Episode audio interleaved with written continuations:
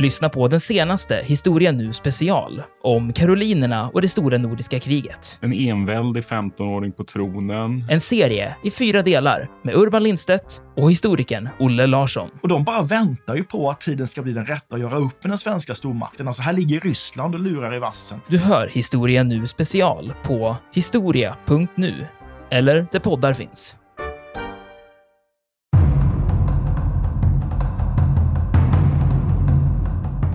Nelson stupar ju då, och det kan man ju säga att han stupar ju faktiskt från ett skott uppifrån Märsen innan masten har åkt på, på Redutable.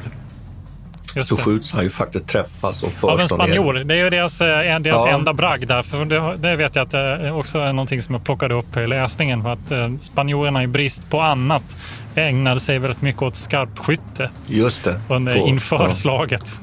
Ja. Så det lyckas de ju med kan man ju säga i alla fall. Sen så, så innan han dör så får han ju klart för sig att liksom segern är vunnen och han kommenterar ju själv att han är så väldigt nöjd med att han dör men att han har gjort sin, sin plikt. Och han kommer sen att föras hem då i det här linjeskeppet faktiskt i en, en tunna med brandy och får ju sen en enormt hedersam eh, begravning.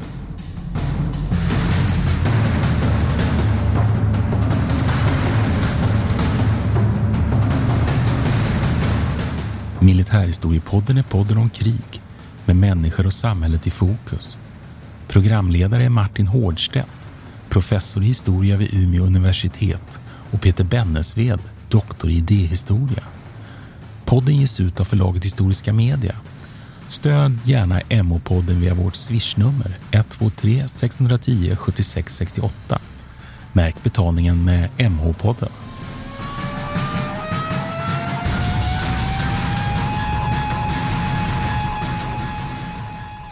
Men välkomna till Militärhistoriepodden. Det här är Peter Bennesved.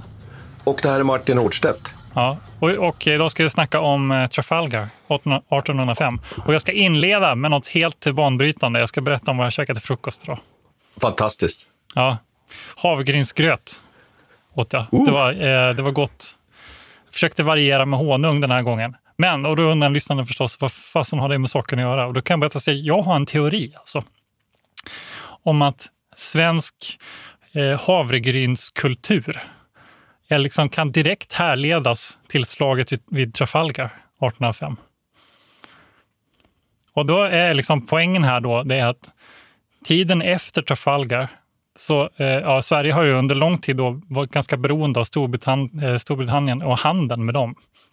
Men tiden efter Trafalgar så börjar vi exportera en väldig massa havre till, till Storbritannien. Det är i och för sig det är lite så här, eh, ja, det är inte helt klockrent. Va? Det påbörjas egentligen 1830 och, och fortsätter under, fram till 1880 ungefär. Men, eh, men under den här tiden så består svensk handel av nästan upp till, eller tidvis upp till 20 procent av liksom export till, eh, av havregryn till Storbritannien. Och jag tänker mig då att den, eh, vid 1880-talet ungefär när me- mekaniseringen sätter igång så har man stort överskott av, av havregryn i Sverige. Och så måste man liksom börja konsumera det inom landet. Därav havregrynskulturen. Vad tror du om det Just det. argumentet? Ja, jag tror, och då skulle jag vilja tillföra att det vi kommer in på, så eh, Trafalgarslaget är ju en del av en, av en helhet, en stor helhet och, och konsekvensen av eh, det kan vi släppa direkt, alltså att fransmän och, och, och spanjorer ju i stort sett egentligen får sin flotta utslagen här. Det är ju att Napoleon svarar ju med en kontinental blockad av brittiska varor. Därav så tvingas ju den svenska handeln mer mot britterna. Eftersom ju eh, Sverige kommer att liksom hålla sig till britterna under Napoleonkriget, i alla fall inte helt under hela perioden, men, men så. Så det är ju det du är ute efter här, att, att, att kontinenten just st- stängs och att vi ökar vår handel med britterna. Det är väl det som är lite din, din Ja, din- precis. ditt Och det här är liksom början på, på det brittiska imperiet egentligen och deras, deras liksom stora eh, vad ska man säga, era av Mm. sjöhandel och liksom det enorma kapitalet som flödar in i London här efter. Ja, för det stora konsekvensen som du säger av att ju britterna från nu 1805 och framåt så skaffar sig ett sjöherravälde och en överlägsenhet till sjöss och också insikter om att man måste ha den. Det är ju sedan hundra år sedan dominans och framförallt att man ju grundlägger kolonialväldet och vi har ju anledning att komma tillbaka till de här sakerna under det här avsnittet. Men vi kanske ska sätta in det här lite i sitt sammanhang. Det pågår ju krig i Europa Från 1792 fram till 1815 så, så Eh, står ju Europa i brand. Och först är det revolutionskrigen och sen från 1803 så är det Napoleonkrigen. Och Trafalgarslaget är ju en del av Napoleonkrigen. Och det det egentligen handlade i grund och botten om var att britterna hade ju en flotta som ju ensam inte var större än de flottor som Napoleons imperium faktiskt hade tillgång till. Om man la ihop då den holländska eskaden som man ju redan i slutet av 1700-talet hade lagt vantarna på, för man invaderade utav ju Holland, dagens Holland. Eh, den spanska flottan som man ju är i förbund med och sen den egna franska flottan. Och problemet för britterna var ju att om de här kom ut till havs och förenades och dessutom attackerade in i Engelska kanalen och överlägset angrep den brittiska flottan och slog ut den, ja då var ju vägen uppe för en invasion av de brittiska öarna. Så det här är liksom det stora strategiska problemet. Så att britterna försöker liksom att stänga inne och blockera då den här franska och spanska flottan i de här stora flottbaserna. Och det här har vi varit inne på ett tidigare program faktiskt. Flottbasen i Toulon, inne i Medelhavet, södra Frankrike. Cadiz på, på sydspetsen av, av, Spanien och Brest i västra Frankrike. Och Brest figurerade ju faktiskt i vårt avsnitt om slagskeppet Bismarcks undergång, eller hur? Ja.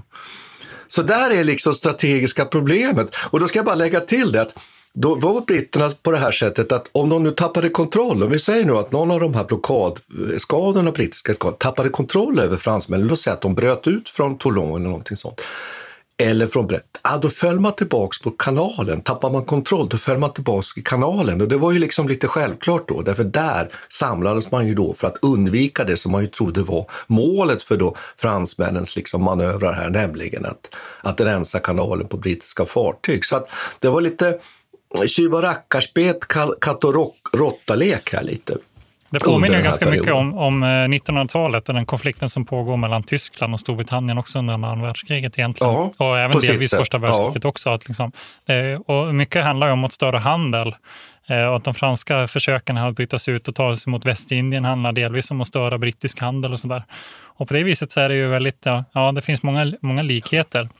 Ja, jag skulle vilja lägga till det här att det är inte bara det här invasionshotet alls riktigt, utan det är också det här att de här konvojerna med resurser från inte minst Västindien som ju var ett oerhört rikt område. Det är ju lite intressant att de här flottorna också, när de bryter ut sig, då tänker man sig att samla dem faktiskt bort i Västindien.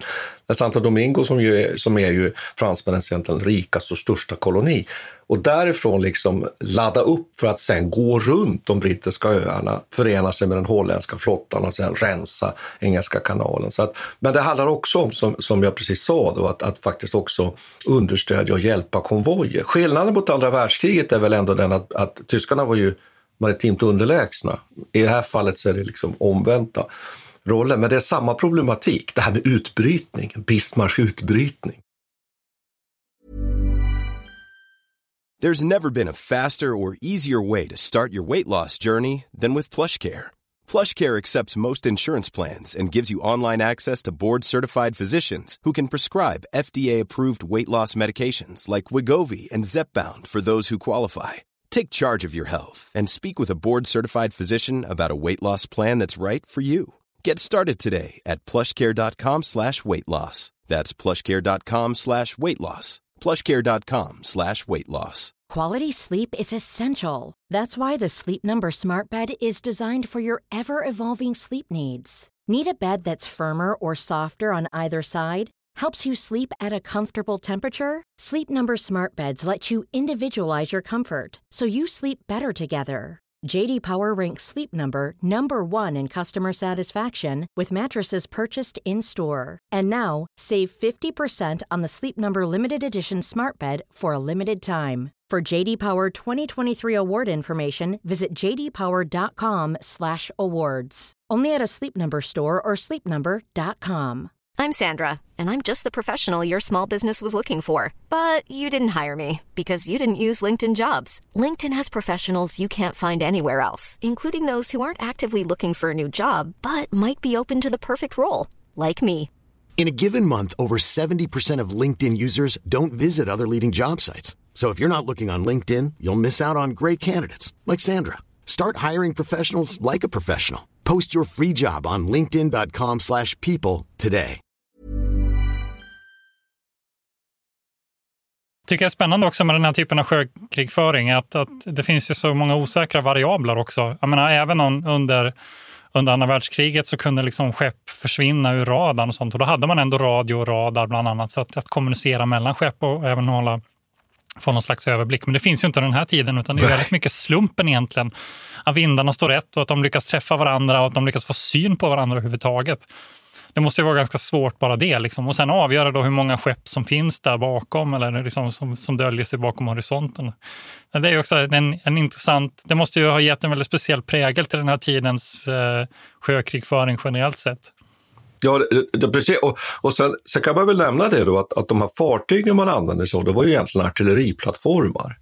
Och de var ju inte nödvändigtvis väldigt eh, goda seglare, utan man hade ju liksom ett antal så att säga, linjeskepp som kunde ingå i den här linjen. För det var ju liksom taktiken, man försökte ju segla upp på linje och, och, och kunna avge bredsidor mot motståndaren. Och då hade man en klassificering, ju, att man kan prata om första, andra, tredje, fjärde rangens, femte rangens linjeskepp. Och det är ju ett fartyg här som ju sen är eh, Nelsons flaggskepp och i första rangens eh, eh, eh linjeskepp. HMS Victory då, med över 100 kanoner. Men så hade man ju också, vilka ju var väldigt betydelsefulla just av de där eh, skälet som du pratade om, att man hade ju fregatter och, och, mindre fartyg som kunde då kryssa och ligga och vara de här ögonen. Men det är ju fortfarande så här att de måste ju fysiskt träffas och lämna över en depesch eller rapportera. Så jag håller med. Och jag inbillar mig, efter att, att ha försökt att läsa om det här under många år, att det handlar mycket om erfarenheter. Alltså, hur gick vindarna? Vad är rimligt? Kan, kan den här flottan befinna sig där? Och så vidare och så vidare. Ja, men precis. Även om man bara ens uh och sen även om man ser varandra så måste det vara mm. svårt mm. att ens bara kunna komma till drabbning. Liksom. Jo. Att det är så mycket som... Och sen väder då på det, om det kommer en storm eller någonting. Som, och det kan vi se i efterspelet av Trafalgar, hur, vad, det, vad det spelar för roll. Att det kanske egentligen var ett större problem och ledde till fler förluster mm. ibland de här stormarna. Det är flera flottor som ju historien har gått under just på grund av stormar och inte på grund av fiendens åtgärder. så att säga. Mm. det är ganska annorlunda typ av krigföring också. Jag vet att vi har pratat om det här under Lepanto. Eh, och, men där är ju liksom en slags äntrings, äntringsstrategi ja. med, med de här galärerna egentligen i Medelhavet som, och där man då ska liksom försöka egentligen ta över varandra. Och väldigt mm. stort fokus på de här flaggskeppen också. Men här är ju något annat. Det är lite bisarrt det här. Kan du liksom, eh, ja, men hur de lägger upp sig. Vad är egentligen liksom logiken bakom det? Alltså att de ska lägga upp sig i linje så här och bara skjuta av liksom som någon slags det känns som två liksom larv, eh, vad ska man säga, två såna rullband som bara möts. Och så ja, de av, liksom. man kan ju tycka att det här är lite märkligt, för idén var ju att man skulle formera sin flotta på, på en linje och så gärna med vinden i ryggen då. Segla ner mot motståndarflottan och låg motståndarflottan då kanske till och med till ankars på linje ja, då hade man ju ett väldigt bra utgångsläge, för då hade man ju handlingsfrihet. Då kunde man liksom segla ner mot flottan och avge sina då bredsidor mot motståndaren. Men det är klart, som du är inne på nu, att en sån här strid, den slutade ju ofta i ingenting. Och vi har ju en klassiker faktiskt i, i svensk eh, maritim örlogshistoria. Det är ju slaget vid Hogland mellan svenska flottan och ryska flottan som inleder Gustav IIIs ryska krig. Där man ju då börjar en sån här linje och där det sen blir stiltje och där man bara blir liggande och skjuter slut egentligen sin ammunition och så blir det ingenting av det. Eh, så du har ju alldeles rätt i det att, att det här var ju egentligen på något sätt eh, motsvarigheten, jag brukar ibland jämföra med det här kavalleriet som vi har pratat om, det här med att man karankoll, att man rider fram, avlossar sitt, sin pistol och sen vänder man tillbaks. Vad, vad når man med det? Och här kommer vi in på nu det här med den här Nelson och, och att man ju ofta tillskrivit honom, inte bara, bara honom, det är ju så att Nelson är ju så att säga, vad ska vi kalla det för? Företrädaren för en del nyheter som, som händer med sjökrigföringen. Han fångar upp saker och kanske liksom renodlar det. Men att man här ju försöker bryta upp den här linjeformationen till någonting lite mer effektivt och, och, och, och offensivt. Och här brukar man ju ofta jämföra då med, med fransmännens infanteritaktik, det är att man anfaller och flyttar sig på kolonn. Men man kan när man behöver formera en linje för att få den här Eh, fördelen av att, att breddgruppera för att kunna använda eldgivningen. Om man då möter motståndare som bara är på linje, det är klart att om man då anfaller på kolonn, kanske börjar formera linje och skjuter, formerar på kolonn igen och sen anfaller, ja, då når man ju ofta väldigt stora drastiska framgångar. Och det ser vi på slagfälten när det gäller... Men vad har det, nackdelen då med det? Det är att man, att man då utsätter sig i ett initialt läge för väldigt mycket eld som man inte kan svara mot. Alltså är det är det, det som är... Ja, det, och, och, det är det som sen ju egentligen blir slutet för det där, nämligen att när motståndaren, i, i det här fallet nu då, Wellington, lär sig att hantera de här kolonnanfallen, då kan man skjuta bort de här. Och det är det som händer egentligen där på eftermiddagen faktiskt i slaget vid Waterloo. Att där krossas ju det här kolonnanfallet just med eldgivning. Eh, men till sjöss, om vi går, övergår till det då, så är det så att Nelson då börjar att använda just det att han, han förflyttar sig på kolonn mot motståndaren. Liten träffyta och bryter in i motståndarens linjer, delar upp den och väljer sen sina mål, men framför allt också kan svänga upp sina fartyg för att avge de här bredsidorna när han vill. Han, han, bestämmer liksom själv när striden ska äga rum och hur den ska äga rum och under vilka förutsättningar. Och också, vilket är kanske viktigt att komma ihåg, när man passerar igenom en sån här linje, då får man ju fördelen av det brutala, nämligen att kunna skjuta längs med ett sånt här linjeskepp. Alltså att låta kulorna svepa längs däck däcket, batteridäcken, slå in i akterkastellet som ofta är oskyddat.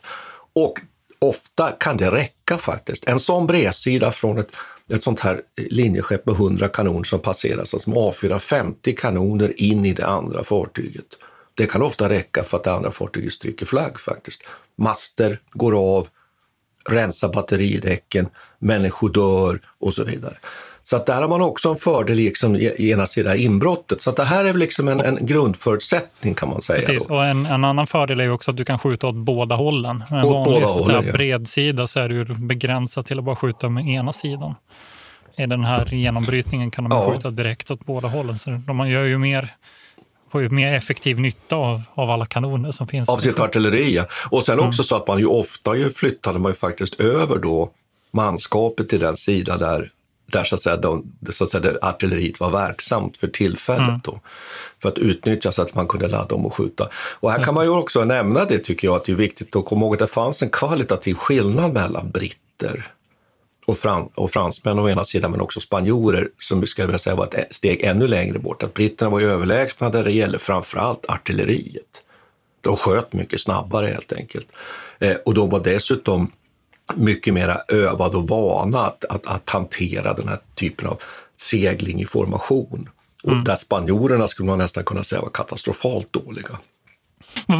Hur vet vi det? Alltså på vilket sätt? Det, där, det låter som en sån typisk eh, Eh, sak som man bara säger. Så man, eh, liksom, vad har vi för, vad har vi för, för, Ja, men de, var, de var dåligt övade och de hade inte ja. någon befälhavare och de genomförde inte den typen av manövrar. Så det kan man ju se tillbaks i historien och i, i, i drabbning efter drabbning så är det just det som är problemet. Att, att mm. spanjorerna har svårt att hålla linjen, till exempel fransmännen också. De undviker gärna den här typen av, av mera komplicerade manövrar faktiskt. Och ofta som, som vi kommer se att den, den, den franske befälhavaren här då, Villeneuve, som ju är chef då för den här samlade allierade spansk-franska flottan vid Trafalgar, han, han vill gärna, han vill gärna att, att, ha vind, att britterna kommer med vinden, för han vill ha vinden så han egentligen kan, kan smita undan. Just det. Han är egentligen inte intresserad av att slåss, därför att han vet, precis.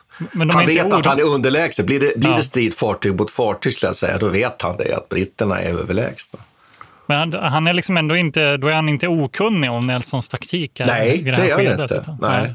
Och pratar vi konkret för Trafalgar så lär sig Villeneuve också detta att okej, okay, han har sin linje, men han har en reserv som han låter ligga och sladda bakom den här linjen. Så han tänker sig att om nu Nelson sätter in sin, sitt kolonnanfall här och försöker bryta upp, ah, då har jag en reserv som jag kan kasta in mm. eh, där det behövs. Så problemet blir bara att just därför att man är så dålig på att hålla den här linjen så slutar det med att den här reserven liksom blir en del av den här linjen mm. fångas upp i den och, och, och det hela blir egentligen mer eller mindre ett kaos på den fransk Men, du, men du ska, innan vi, innan vi bara pratar bort allt, ska vi ta det här händelseförloppet där nu då? Ja, Ja. Det, det, kan vi göra. Jag, jag tänkte bara nämna det, att, att det är klart att det, det, det Nelson, Nelson det, vi kan prata mer om Nelson sen, va? men det här är ju inte Nelsons första strid och det är så fantastiskt med honom att han faktiskt är chef vid ett antal sådana här stora sjöslag. Han utkämpar ju väldigt många framgångsrika sjöslag och det är lite intressant. Men om vi tar själva slaget så, så är det ju på det här sättet att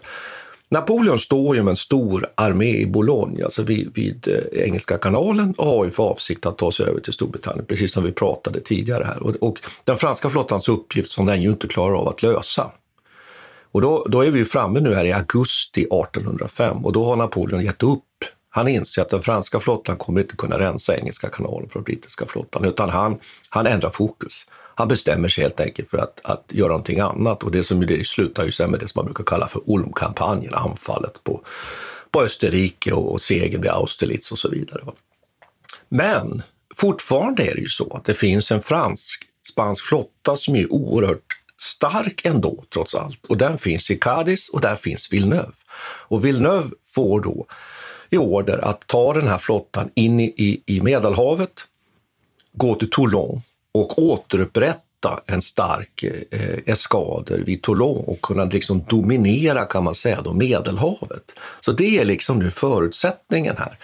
Så att Nelson försöker lura ut nu Villeneuve. Villeneuve ska försöka smita undan in i Medelhavet. Det är liksom så att säga förutsättningarna här.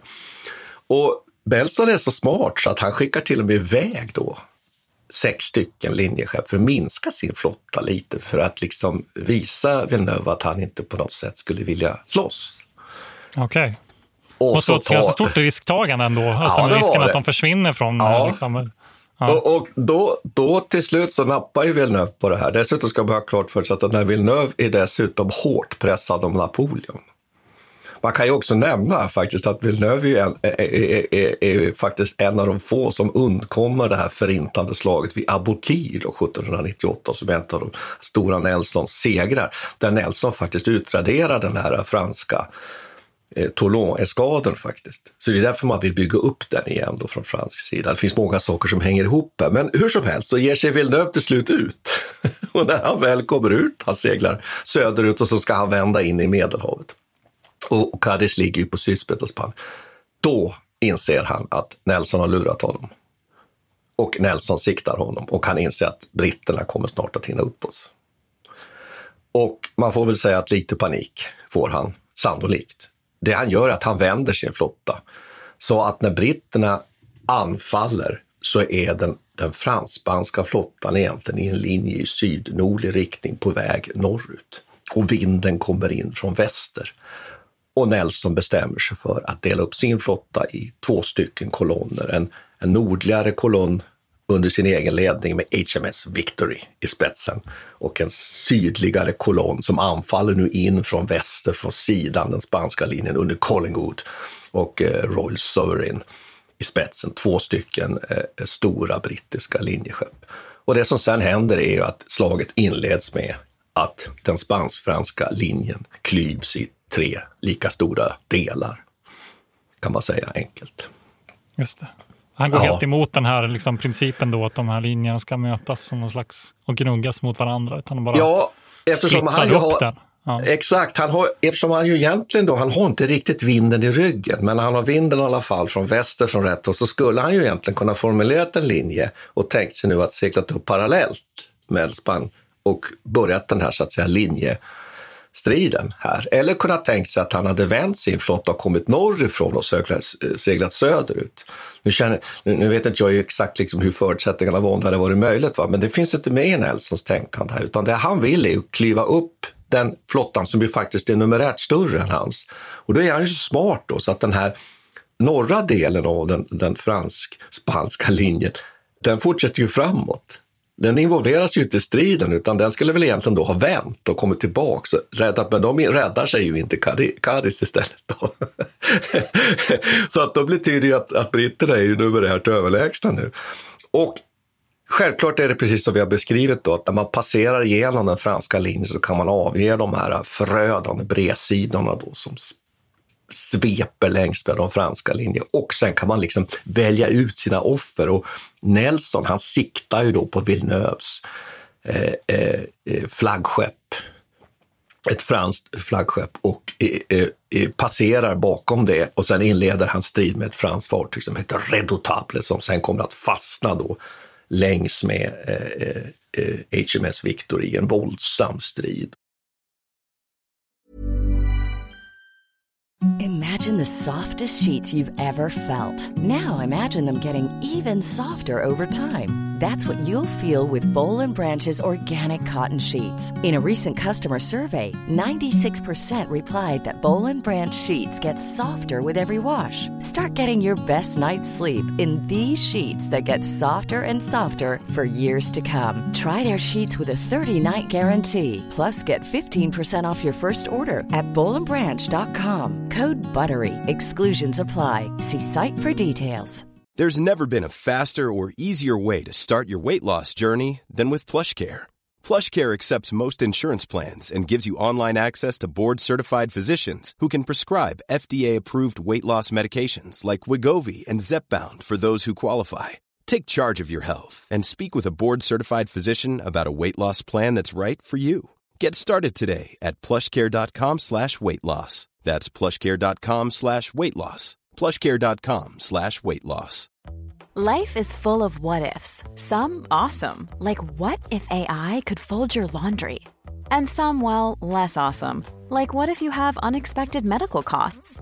United Healthcare can help get you covered with Health Protector Guard fixed indemnity insurance plans. They supplement your primary plan to help you manage out of pocket costs. No deductibles, no enrollment periods, and especially no more what ifs. Visit uh1.com to find the Health Protector Guard plan for you. Den här striden mellan Redoutable och HMS Victory, den, är ju, den hamnar lätt i fokus när man läser om Trafalgar. Jo, den gör det. Ja, och det är lite oklart. Eh, man får lite känslan av att det var bara var det här då avgjordes eller vad var det liksom? För att det här med flaggskeppen och eh, befälhavarna och så, och deras öde under de här striderna, det är ju någonting som återkommer i historien som har, tidigare har varit väldigt viktigt. Bland annat när vi pratar om Lepanto till exempel. Men i den här typen av slag så känns det inte lika... Det är också så att Nelson dör så småningom. Han blir ju han träffad av en spansk... Ja, ja, precis, under det här slaget. Så man, man, undrar ju varför det har varit sånt fokus på just Redoutable, som inte ens var då flaggskeppet från, från fransk sida. Nej, jag tror att det har att göra med, som du säger, för nu är vi inne lite på det här med, med historieskrivning och, och, mytologin kring Nelson och alltihopa det här och den här striden. Och man har ju också liksom höjt upp den här befälhavaren på Redoutable som ändå slåss in i det sista. Eh, men det är ju flera fartyg här nu, så man måste ju se det här nu som ett gytter, ett kaos av brittiska fartyg och franska och spanska fartyg om vartannat. Men det som händer är att ganska snabbt faktiskt så, så stryker väldigt många av motståndarna flagg, som det heter. Alltså ett tiotal fartyg ganska omgående helt enkelt kastar in handduken. Redotable är ett av de få som inte gör det faktiskt. Och sen skjuter man ju då de här bredsidorna in i sidan och där det, det, alltså det måste ju vara en fruktansvärd upplevelse. Alltså, masterna far ju direkt på, på, liksom på Red Dublin. Och sen så är det bara ett sånt här inferno. Och så gör man såna här äntringsförsök då om vartannat. Och, och Nelson stupar ju då, och då kan man ju säga att han stupar ju faktiskt från ett skott uppifrån Mersen innan masterna har åkt på, på Red Just så det. skjuts han ju faktiskt träffas och förs Av en spanjor. Det är ju deras, eh, deras ja. enda bragd där. För det, det, vet jag att det också är någonting som jag plockade upp i läsningen. För att eh, spanjorerna i brist på annat ägnade sig väldigt mycket åt skarpskytte. Just det. Under, på, inför ja. slaget. Ja. Så det lyckas de ju med kan man ju säga i alla fall. Sen så, så, innan han dör så får han ju klart för sig att liksom segern är vunnen och han kommenterar ju själv att han är så väldigt nöjd med att han dör men att han har gjort sin, sin plikt. Och han kommer sen att föras hem då i det här linjeskeppet faktiskt i en, en tunna med brandy och får ju sen en enormt hedersam eh, begravning. Eh, så att den här Nelson är väldigt intressant som figur. Han, han har en lång karriär och den pågår ju under många, många år.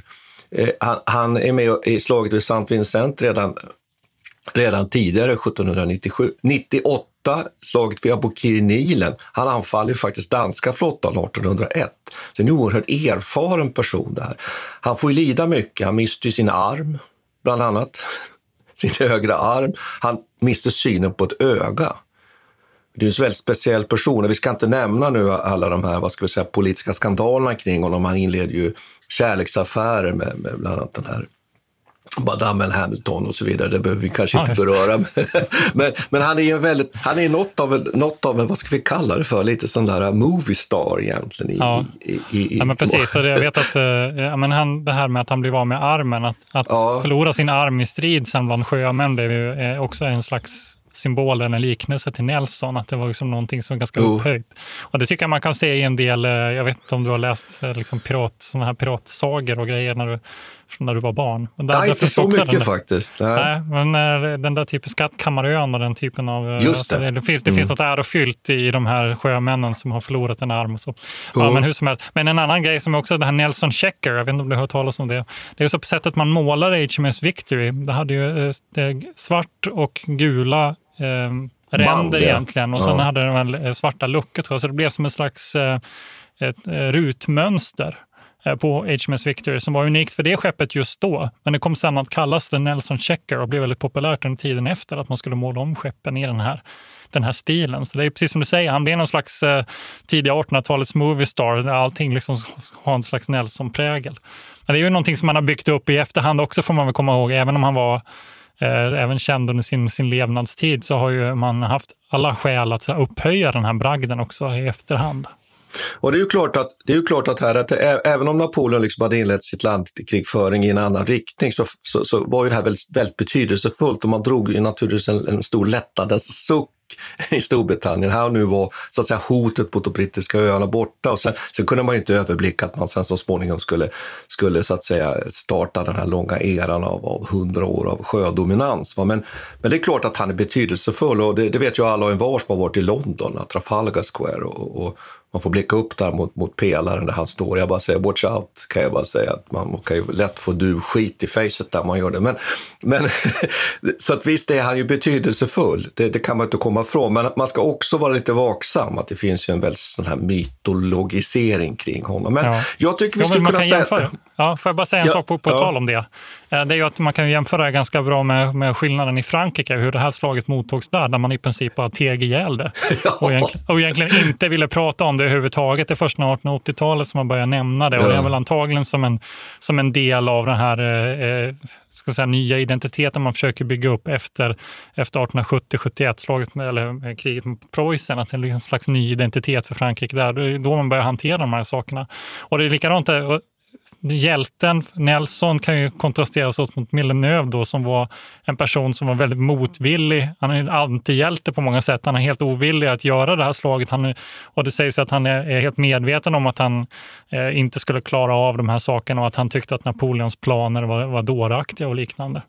Så där fin, det finns ju också en, eh, ja, i kontrast med den franska erfarenheten så blir det ju väldigt tydligt. Och det är intressant med Spanien också tycker jag, som ett land där man egentligen lite ovilligt har gått med i det. De var ju också en stor del av det här slaget, men på ett ganska ovilligt sätt blev indragna i den här konflikten. Och där man egentligen ser upp till britterna och man hade en ganska god relation efteråt också.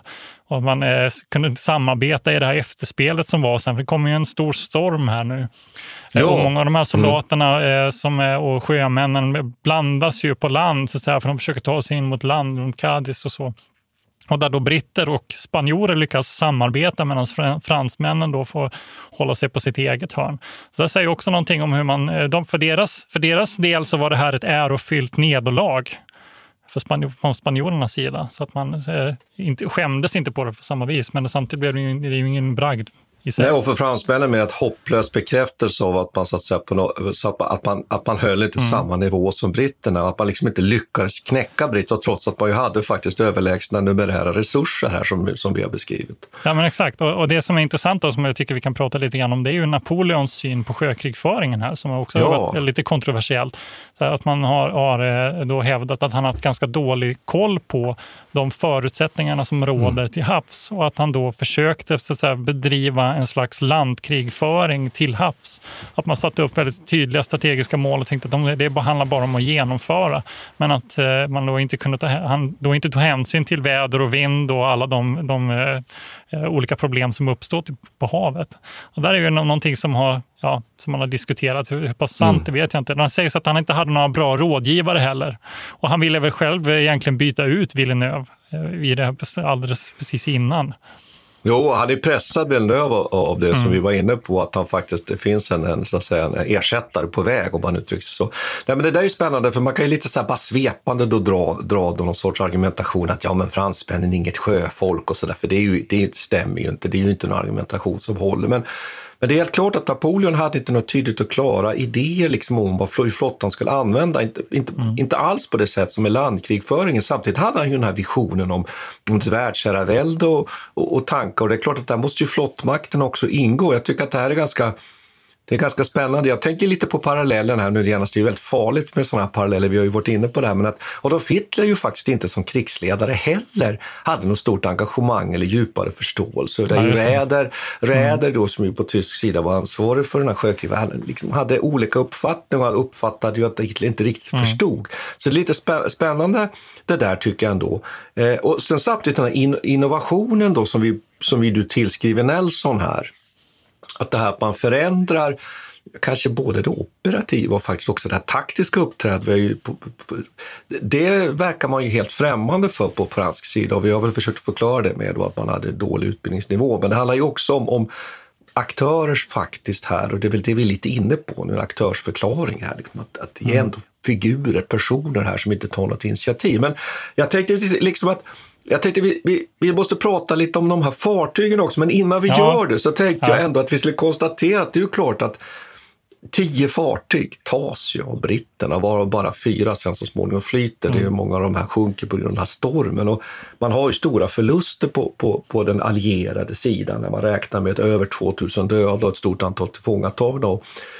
Britterna har ganska små, för, små förluster inom citationstecken och där man ju räknar kanske uppåt 500 döda och faktiskt 150 av dem är på HMS Victor som har, stora, som har stort antal döda under det här slaget. Och, eh, och även de brittiska fartygen eh, blir ju väldigt skadade. Men det är klart att här utraderas ju egentligen Frankrikes offensiva kraft som mm. sjö, sjönation un, under Napoleonkrigen.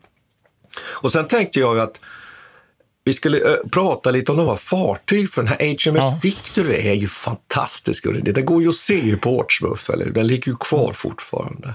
Just det, det är ju faktiskt uh, världens äldsta slagskepp. fortfarande i tjänst.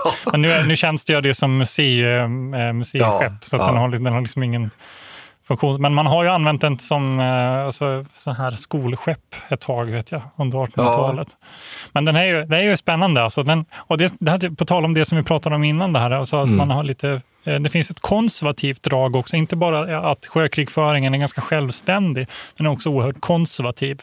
Och det syns ju även i skeppsbyggandet under den här tiden. För, för HMS Victory då som framhävs som den liksom största eh, och mest framgångsrika liksom, första, första rangens skepp under den här tiden och fått en väldigt central roll i berättelsen om Trafalgar. Det är faktiskt byggt 1765. Så vid det här mm. laget är det alltså ett 40 40 år gammalt skepp.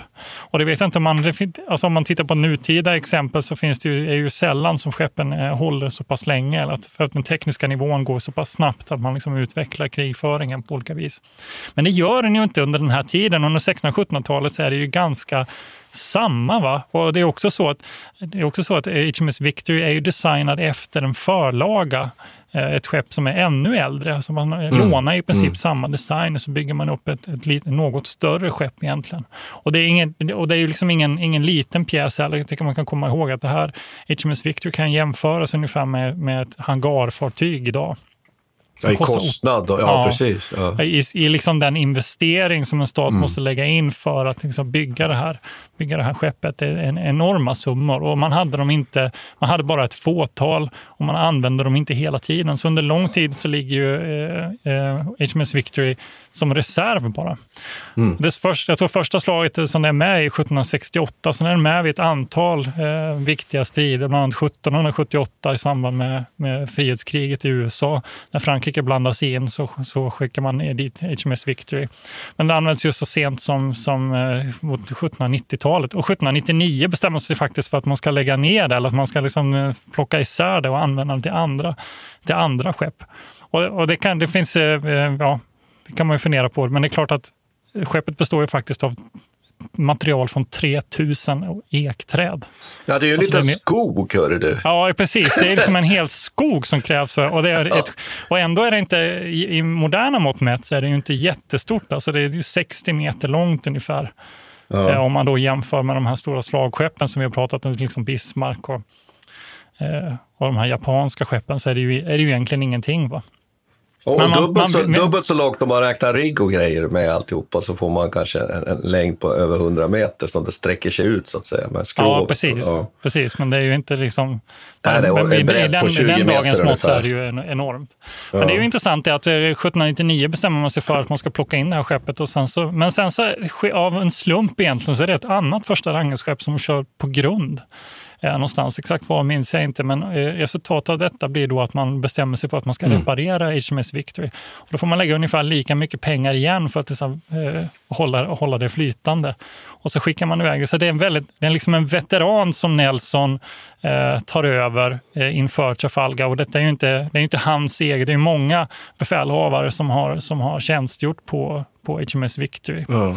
Så det är, eh, ja. Och 104 kanoner är ju en enorm, men det är ändå inte tidens största. Jag vet att vi vid tidigare tillfälle så har vi pratat om vad är den här eh, spanska skeppet. ja, precis. Santissima Trinidad, va? Ja, Med så det är 120 större. kanoner. Ja. Ju, Men sämre övat och med, med, Ja. faktiskt inte fulltalig besättning och så vidare. Så det är klart att H-Man Victory var ju en, en, en, en krigsmaskin, en enorm artilleriplattform. Jag kan ju lägga till det att det är fantastiskt att de här eksidorna då kunde vara ända upp till 70 centimeter. Så att det här det. stora fartyg kunde om man uttrycker sig så, absorbera ganska mycket fientlig eld. Och därför gick man ofta i spetsen med de här stora fartygen. För under inseglingen mot fienden så blottade man sig under en kort sekvens för de här eh, fientliga bredsidorna då, tills man hade nått fram så att säga. Och då var det bäst att gå i spetsen. Och, Sen tycker jag man kan ju nämna några saker som kring det. För, alltså artilleriet var, ju, var då placerat längs med ett antal ba- batteridäck och i botten hade man de här 32-pundiga kanonerna och då räknar man ju ungefär vikten på kulan, ungefär hälften där då, 15-16 kilo. Eh, och sen på nästa däck 24 pundiga och sen 12 pundiga, alltså enormt eh, antal kanoner på det här fartyget. Och vilket tryck när man avfyrar det här. Och vilket inferno det måste ha varit med, med krutrök och så vidare. Och sen tycker jag en sån där detalj som jag brukar lyfta fram ofta att det är inte bara för de här fullkulorna som, som, som dödar och lemlästar människor. Eller faktiskt Ofta så kunde man också skjuta kulor som hade en kedja emellan för att förstöra rigg. Ofta var det så att fransmän sköt i större utsträckning mot rigg medan britterna sköt i större utsträckning mot skrovet och sänkte därför eh, oftare fartyg.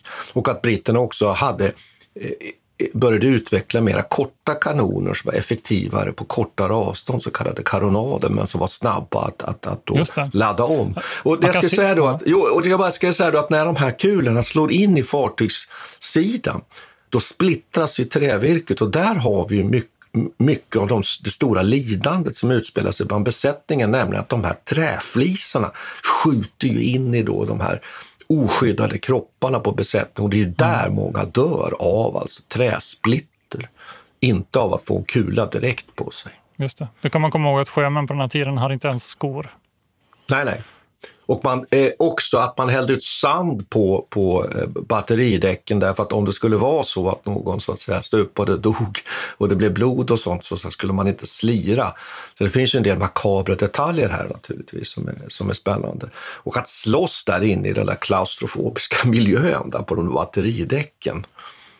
Det är ju, samtidigt som ju de öppna däcken på ovansidan sannolikt var ett väldigt farligt plats att vara. Eh, och man var marininfanterist och slogs där uppe på däcket naturligtvis och helt oskyddad. Så att det är klart att det, det, det finns en mänsklig sida här som, som man har svårt att sätta sig in i. Traffic jams, tailgating, pileups. Ugh, the joys of driving. How could it get worse? The federal government wants to have a say in what you drive. That's right. The Biden administration's EPA is pushing mandates that would ban two out of every three vehicles on the road today. Don't let Washington become your backseat driver. Protect the freedom of driving your way. Visit EnergyCitizens.org. Paid for by the American Petroleum Institute. Det skulle vara kul att återkomma till just den här typen av krigföring, ha ett mer liksom, tematiskt orienterat Ja. avsnitt att prata om de här. För det finns många, speciellt om man jämför dem med den äldre, den här galärkrigföringen som vi tidigare diskuterat. Också. inne på, ja. ja. Ja. Men hur som helst, det var en avvikare. Men, men eh, ska vi prata lite om efterspelet också? Det som händer är ju att, att eh, när när det här slaget är över så sveper in en stor storm som egentligen tar lika många Ja. eh, skepp och soldater och sjömän som själva slaget gjorde, som egentligen mer liksom drabbande än själva sjöslaget. Så det är ju intressant. Men en konsekvens här, om man säger till, till mer eh, på lång sikt, är ju att britterna då inleder en blockad av de här hamnarna.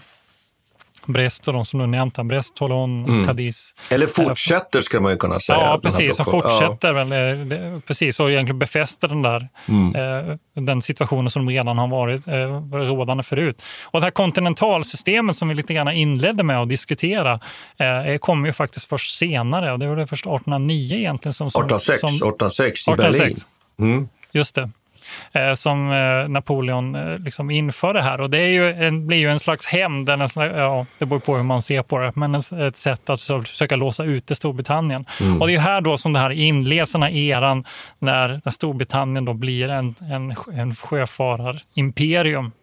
Men jag tycker också att man kan, det är lite av eh, en kliché också att säga det, men man kan ju säga vad det betyder i praktiken. Så var det ju faktiskt så att i och med att man låste in den här franska flottan i de eh, spanska och franska hamnarna så kunde man också ta över ett antal viktiga stödjepunkter i Västindien, i Sydafrika och Sydostasien. Och då var det bland annat, I Sydostasien är det intressant här, för då eftersom, eftersom Holland då eh, eh, samarbetar med Frankrike under den här tiden så tar britterna nu över ett antal holländska kolonier och, och eh, hamnområden och, och befäster sin makt i det där området. Och man gör samma sak i Sydafrika, tar över den holländska kontrollen där. Och detta gör också att man kan säkra handeln mellan Indien och England på ett helt nytt sätt och liksom säkra den sjöfartsleden. Och sen så gör man samma sak i Västindien. Och fransmännen försöker ju på sitt håll då ändå försöka åtgärda det här. De är inte helt passiva. Men problemet är ju att de också underminerar sin egen situation eller sin egen position i de här områdena. Man understödjer, till, eftersom man inte skickar dit egna skepp. va. Man försöker 1809, lyckas faktiskt göra en utbrytning från Brest. Man lyckas smyga iväg med ett antal skepp, men de får, det får ingen större effekt och de skingras i en stor storm, på tal om alla de här märkliga variablerna som kan spela Ja. in under den här tiden. Krigets Men- friktioner. Ja, precis.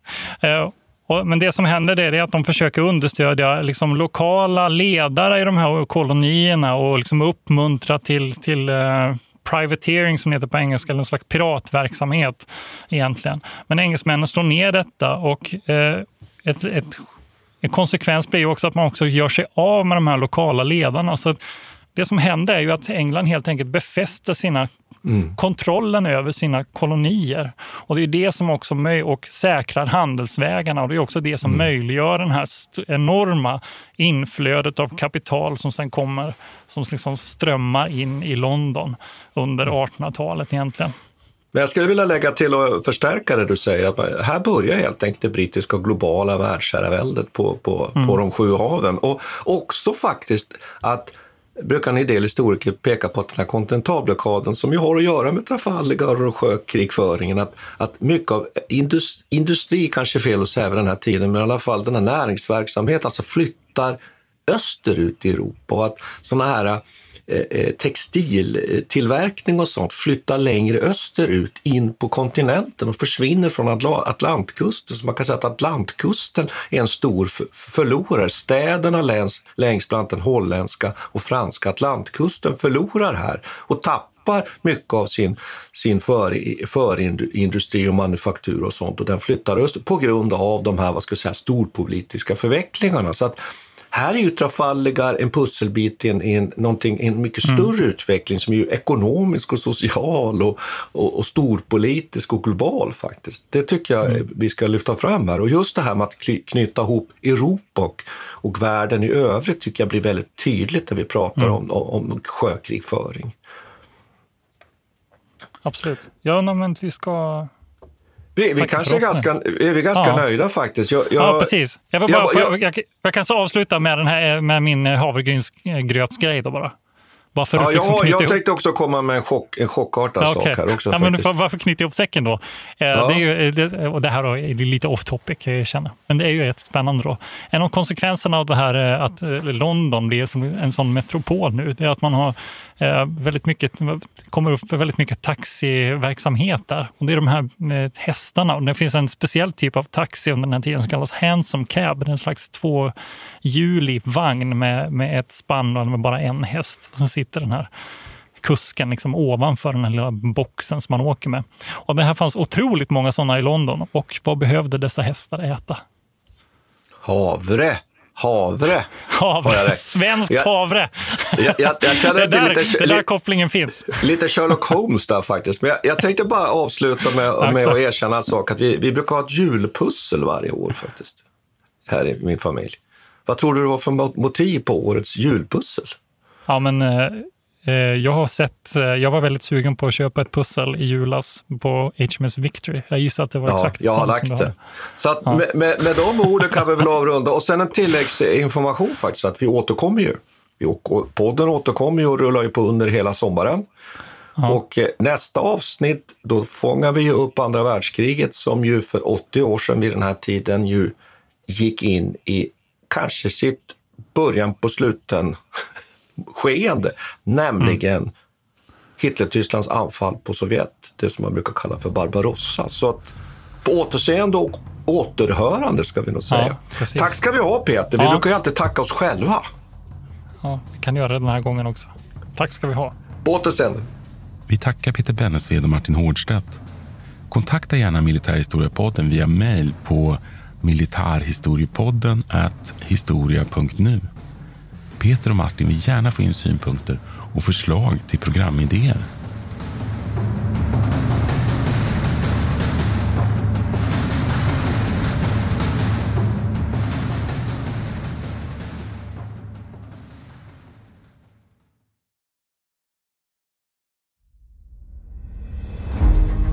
Jakob de la Gardie är den enda svenska fältherre som lett en armé till Moskva och trätt fram inför tsaren. Bedriften gjorde honom till en av 1600-talets största befälhavare. Moskvas erövrare är den första biografin över Jakob de la Gardie, en av stormaktstidens portalfigurer. Historikern Peter Ullgren följer hans stormiga bana från den föräldralösa barndomen vid 1500-talets slut till maktens topp och den mullrande statsbegravningen i Stockholm 1652. Moskvas erövrare är utgiven av förlaget Historiska Media. Ljudboken finns tillgänglig hos streamingtjänster som Bookbeat, Storytel och Nextory. Beställ den fysiska boken på förlagets hemsida historiskamedia.se eller köp den i en bokhandel nära dig.